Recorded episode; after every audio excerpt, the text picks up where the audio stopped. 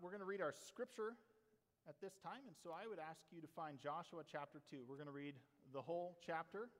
Uh, we're evangelicals, we are up to the challenge. Um, let's, I encourage you, once you find it, to uh, stay there. We'll focus, I'll, I'll read verses, uh, one verse from the last chapter as well, and we'll focus on verses 8 through 11 uh, in the, our text today. Joshua chapter 2. Then Joshua, son of Nun, secretly sent two spies from Shittim. Go look over the land, he said, especially Jericho. So they went and entered the house of a prostitute named Rahab and stayed there. The king of Jericho was told, Look, some of the Israelites have come here tonight to spy out the land. So the king of Jericho sent this message to Rahab Bring out the men who came to you and entered your house, because they have come to spy out the whole land. But the woman had taken the two men and hidden them. She said, Yes, the men came to me, but I did not know where they came from. At dusk, when it was time to close the city gate, they left. I don't know which way they went. Go after them quickly. You may catch up with them. But she had taken them up to the roof and hidden them under the stalks of flax she had laid out on the roof.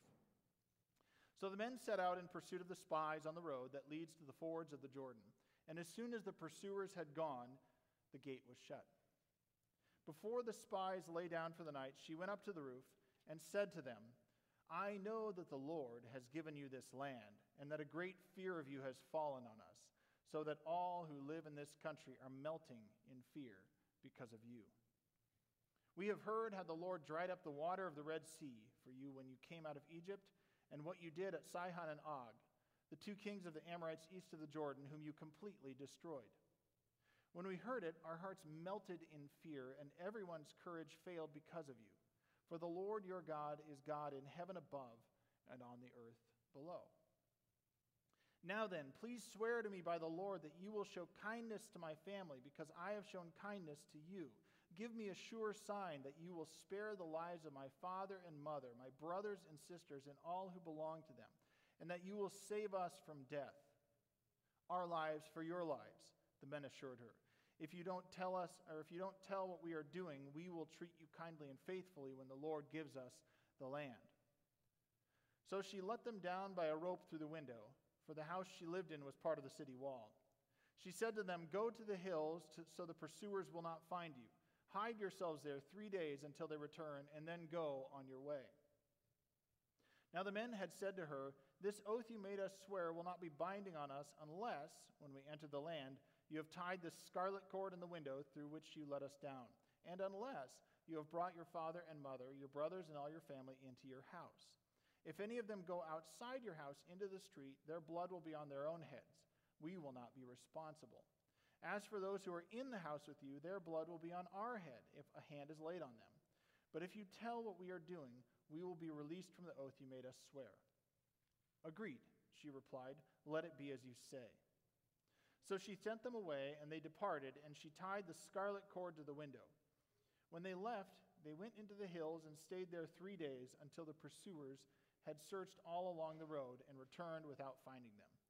Then the two men rushed back. They went down out of the hills, forded the river, and came to Joshua, son of Nun, and told him everything that had happened to them. They said to Joshua, The Lord has surely given the whole land into our hands. All the people are melting in fear because of us. The title today is Courageous Conviction. I'm afraid if you're expecting uh, a lot from this passage, I will disappoint because there's so much that goes on that we could make of this passage. So we're only going to make some relevant points uh, with the series that we're in right now. But the, the charge from Joshua chapter 1 is be strong and courageous. And you can see that it's said a number of times in the last chapter, chapter 1. Ron preached about that a couple weeks ago, encapsulated very well in chapter 1, verse 9, where it says, Have I not commanded you, be strong and courageous? Do not be afraid, do not be discouraged, for the Lord your God will be with you wherever you go. They are now having to live into that reality. Why do they need courage? Well, as we've kind of established as we've begun this series, there's a new leader in charge after Moses was in charge for a long time. They're at the point where they're sitting on the east side of the Jordan River looking over, and they're about to cross the Jordan River. You might have expected they would have done it by chapter 2, but they didn't. That'll come in chapter 3. They'll start that process. They have a new leader. They're going to cross the Jordan. Across the river, it's hostile territory. The people across the river don't want this whole group of people to come in. So there's a battle ahead. You could think of it uh, why they would need to be strong and courageous if you think of somebody who served in the military and they have to go into battle and they've got a new leader who's not really battle tested. There's going to be a little bit of fear that goes into that. And, and we could ask ourselves, if we want to put ourselves in the mindset of what Joshua and the spies and the Israelites are facing at this point, consider this question Have you had moments where you've had to prepare for a tough but necessary encounter in life? We've probably all had those moments where we've had to prepare for something like that, where we've had to mentally uh, just get yourself in the zone to get ready. Maybe it's something simple. You know, I'm not a fan of bees and wasps, but every year, you know, you got to take care of a wasp nest that's somewhere on the house. You got to mentally prepare for that and go out there and spray it and run away, uh, sometimes screaming a little bit. But have you had moments where you had to prepare for a tough but necessary encounter? Maybe it's within family or workplace situations, interpersonal issues. Those are the ones where we usually have the most fear and anxiety, where we have to handle something important. Either in the case of confronting some wrongdoing, maybe, or some wrong behavior, or confessing to some wrongdoing or wrong behavior on our own part. They have a mission ahead. God has said, Be strong and courageous. Be strong and courageous. Be strong and very courageous. He said it over and over. And now they've got to kind of begin to live into that. And so, the, the point that we could begin to make from this point on is that when God gives the mission, or when God reveals the mission, we respond with courageous conviction. It rhymes, it's very nice. When God reveals the mission, we respond with courageous conviction. When we move forward into times of uncertainty, as we live in right now, we know the mission. For us, for instance, we're disciples who make disciples. That's the mission. But the world is changing, and the world has changed around us. We move ahead with courageous conviction, knowing that God has already called us, but recognizing that we have to prepare ourselves to go out and share the good news and make disciples. So, if we talk about this idea of conviction, let's start there and go backwards in our term. Conviction, if you just Google it, you don't need to right now because I already did. So, it's a firmly held belief, real simple, but we can get more particular than that, I think, for our benefit and our, our setting, which is it's not just the firmly held belief in anything, it's the belief that truth is found in God, which leads to hope and salvation. That's the more particular setting that we should take from that. That truth is found in God, leading to hope and salvation. And when we use the word conviction, it's virtually the same word as faith and belief. They're, they're all fairly interchangeable throughout Scripture. It just turns out that faith has been kind of, I think, culturally compromised. It means almost nothing when we use it now culturally. Conviction's a great word that substitutes in there nicely. It's what we believe. Faith and fear, though, interestingly, are opposites, and they also appear in about equal proportion throughout the Old Testament, both those words, the words that are used for faith and fear meaning they often go together. They're often kind of in constant battle with one another. And really, when you think about it, when it's time to do something that's right, sometimes that's not always easy, is it? Sometimes that requires some kind of courageous conviction to do what's right. But I want to give us some truths as we consider that when God reveals the mission, we walk forward with courageous conviction. Um, some truths about what we get from the text that kind of push us forward in that world of courageous conviction following the mission. The first thing I want to point out is that God's mission requires a plan, and it requires a plan on the part of his people when we're going to follow through. God's already got a plan, but God doesn't sharpen the swords of the Israelites. They've still got to put together the strategy and the attack plan to go in when they're going to go into the land. So God's mission requires a plan. Let me give you some scriptures um, that would tell us that God's mission requires a plan. These are all from Proverbs because it's chock full of needing to plan and the wisdom of planning. So Proverbs 21:5 says, "The plans of the diligent lead to profit, as surely as haste leads to poverty." Proverbs 16:9 says, "In their hearts humans plan their course, but the Lord establishes their steps." There's two plans in mind there. Proverbs 15:22 plans fail for lack of counsel, but with many advisors they succeed. And, plan, and Proverbs 6, 6 through 8, go to the ant, you sluggard. Now, I'm not calling you a sluggard, okay? The Proverbs are. Go to the ant, you sluggard, consider its ways and be wise. It has no commander, no overseer or ruler, yet it stores its provisions in summer and gathers its food at harvest. And finally, Proverbs 19:21. Many are the plans in a person's heart, but it is the Lord, it is the Lord's purpose that prevails.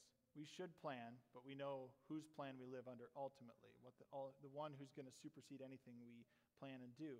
Now, I, want to, I think this is really important to point out, especially in a church context, that God's mission requires a plan, because sometimes we don't think God's mission requires as much of a plan as we think. God is a God of chaos, of order, not chaos. Got to get that phrase right. God is a God of order, not chaos. God has a plan.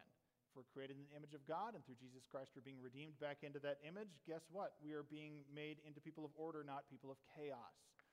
Plans make sense. The second thing I think reason that it's important to point out that God's mission requires a plan is that sometimes when we think of the work of the Holy Spirit within the body of believers, we think of the Holy Spirit as the spontaneous spirit. And yes, the work of the Holy Spirit may often seem quite spontaneous to us, but that's really not what the Holy Spirit is up to doing. The Holy Spirit is the one who gifts us for ministry, and sometimes that surprises us in the timing, but it doesn't surprise God. God's got a plan. God's gifting us for the mission. And sometimes we, we think of, of the Holy Spirit acting only in spontaneous ways, and what that means is we do things like we poo poo written prayers. God, the Holy Spirit couldn't possibly work through written prayer, right? It's got to come from the heart. But why couldn't the Holy Spirit work when somebody's writing something down? I think the Holy Spirit does. Or pastors do it with sermons. And don't believe this when a pastor says, um, most of the time they say, you know, I want to not do much effort, not do much planning because I want the Holy Spirit to work at the last minute. That's often poor planning, not the Holy Spirit, right? I hope the Holy Spirit is working on Monday and Tuesday or Wednesday when I'm working on the sermon, not just now. I, I hope I have a witness to that, that the Holy Spirit works all the time. Sometimes, as I was saying, God's a God of order, uh, uh, not a God of chaos. The Holy Spirit works. Sometimes we, as God's people, because we don't have a plan, we pursue good ministries that aren't our calling.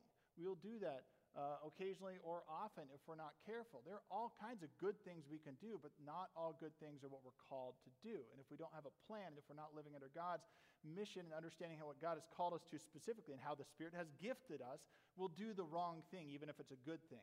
And we feel bad saying that we shouldn't do that because it's a good thing. And not doing it doesn't mean it's not good, it just means it's not our calling. It's not our giftedness. It's not what the Holy Spirit has brought us together to do specifically.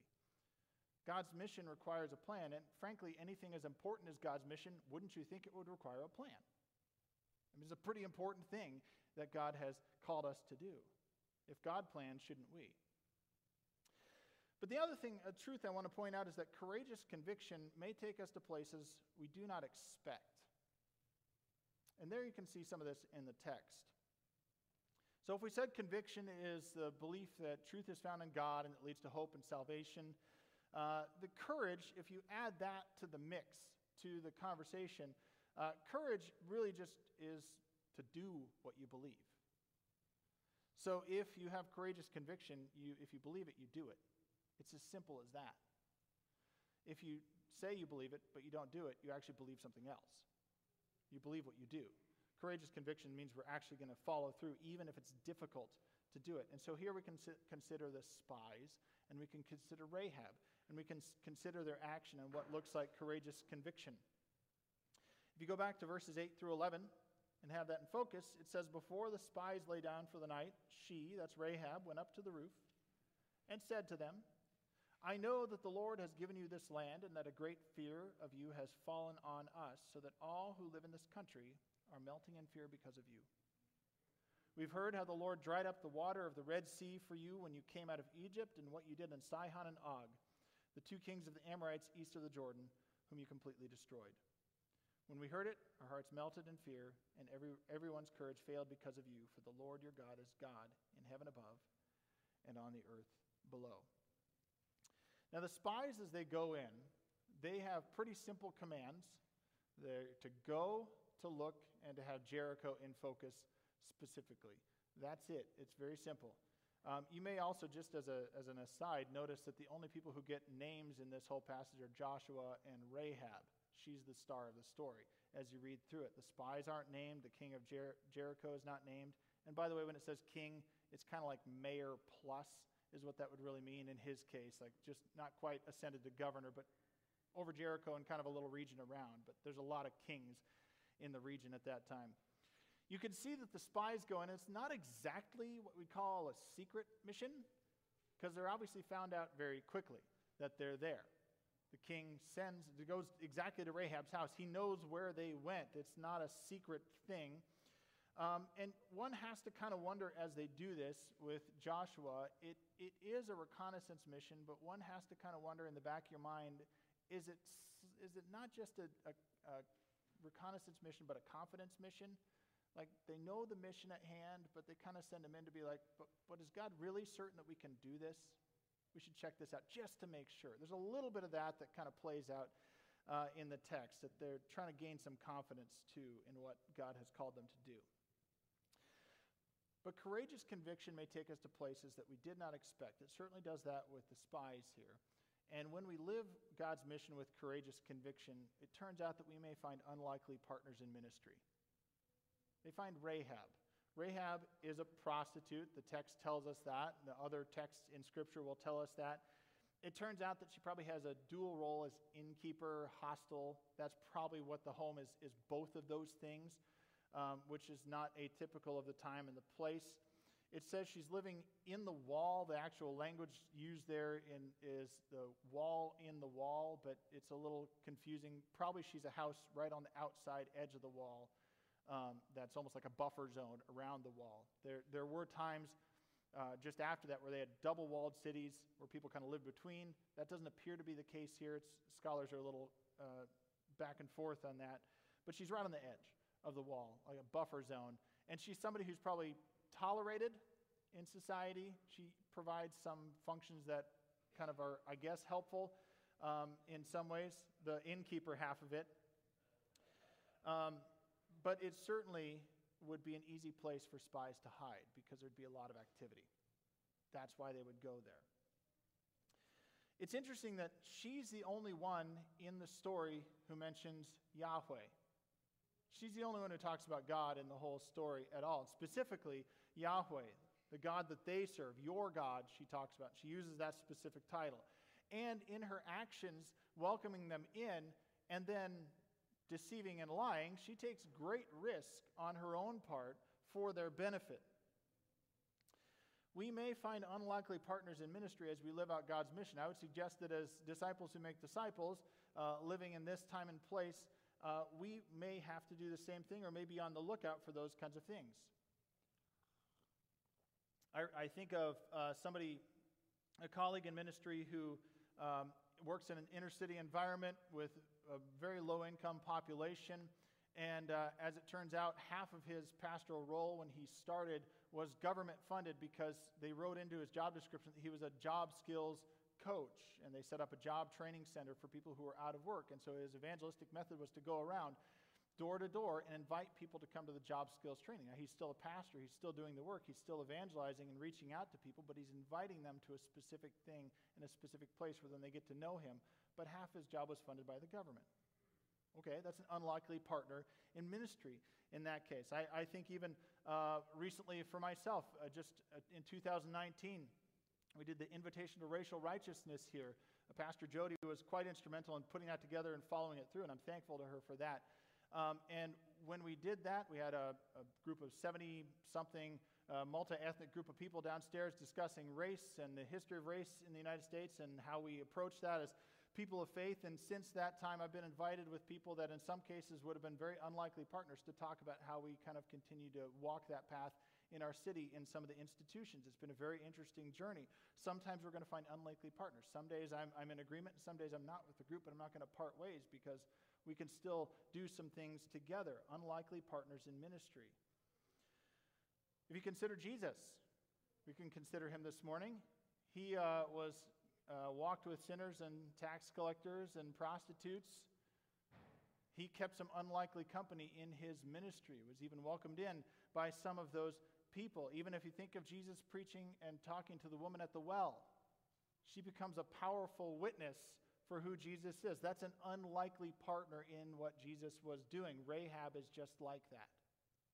It doesn't mean that everything she's doing is right, it means she's an unlikely partner in what God is doing. So that leads us to the second thing, though.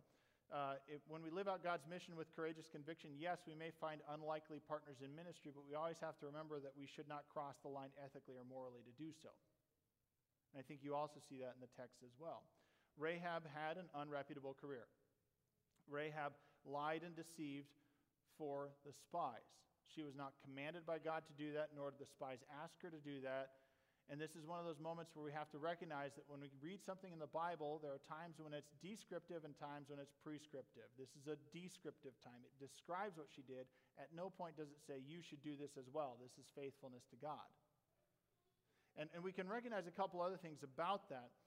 Um, the people wandered in the desert for 40 years, not being allowed to go into the land and not being allowed to go to Jericho before that because of their disobedience, because they had crossed the line ethically and morally before that. They had prostituted themselves both literally and figuratively, and thus they paid the price for a generation and wandered and were not allowed to enter into the promised land.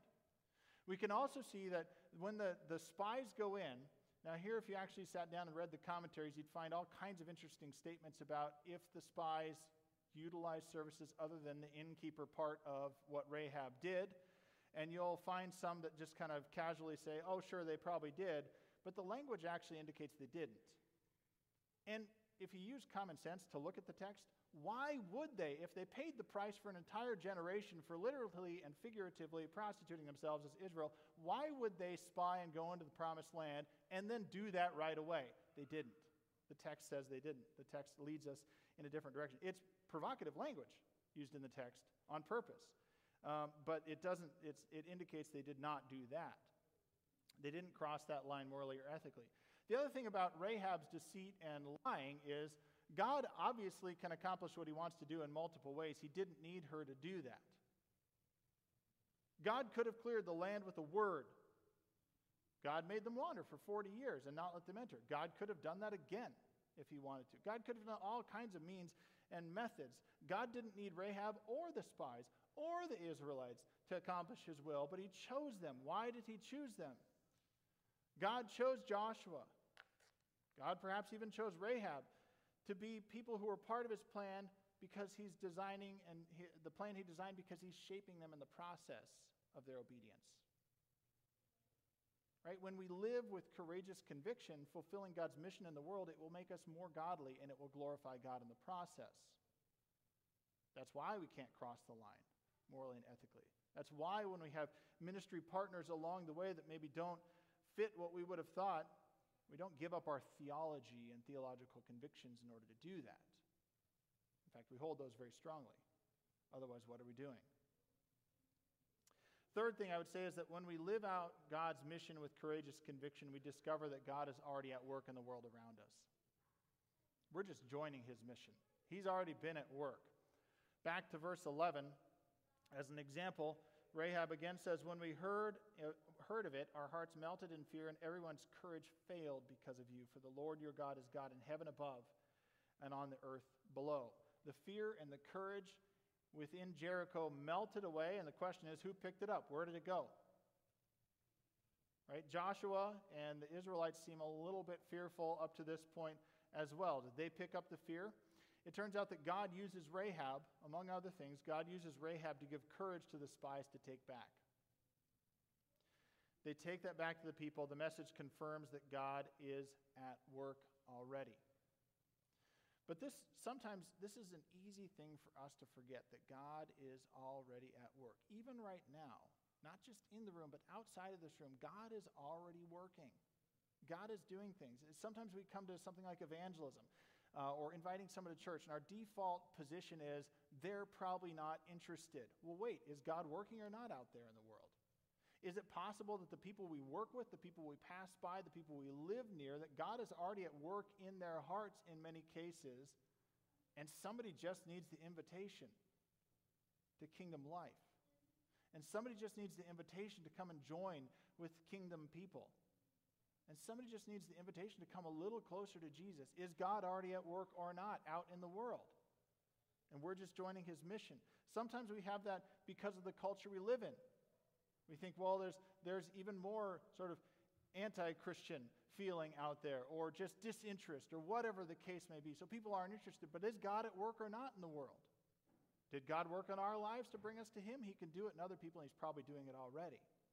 Are we looking around for it? God's already at work inviting us onto the mission. We can do it with change within the church, too, right? The world around us has changed and continues to change. We need to make sure that we don't give up our theological stance, of course, but that we change how we do things within the church so we better invite people in because God is already at work, and we're not afraid of those changes.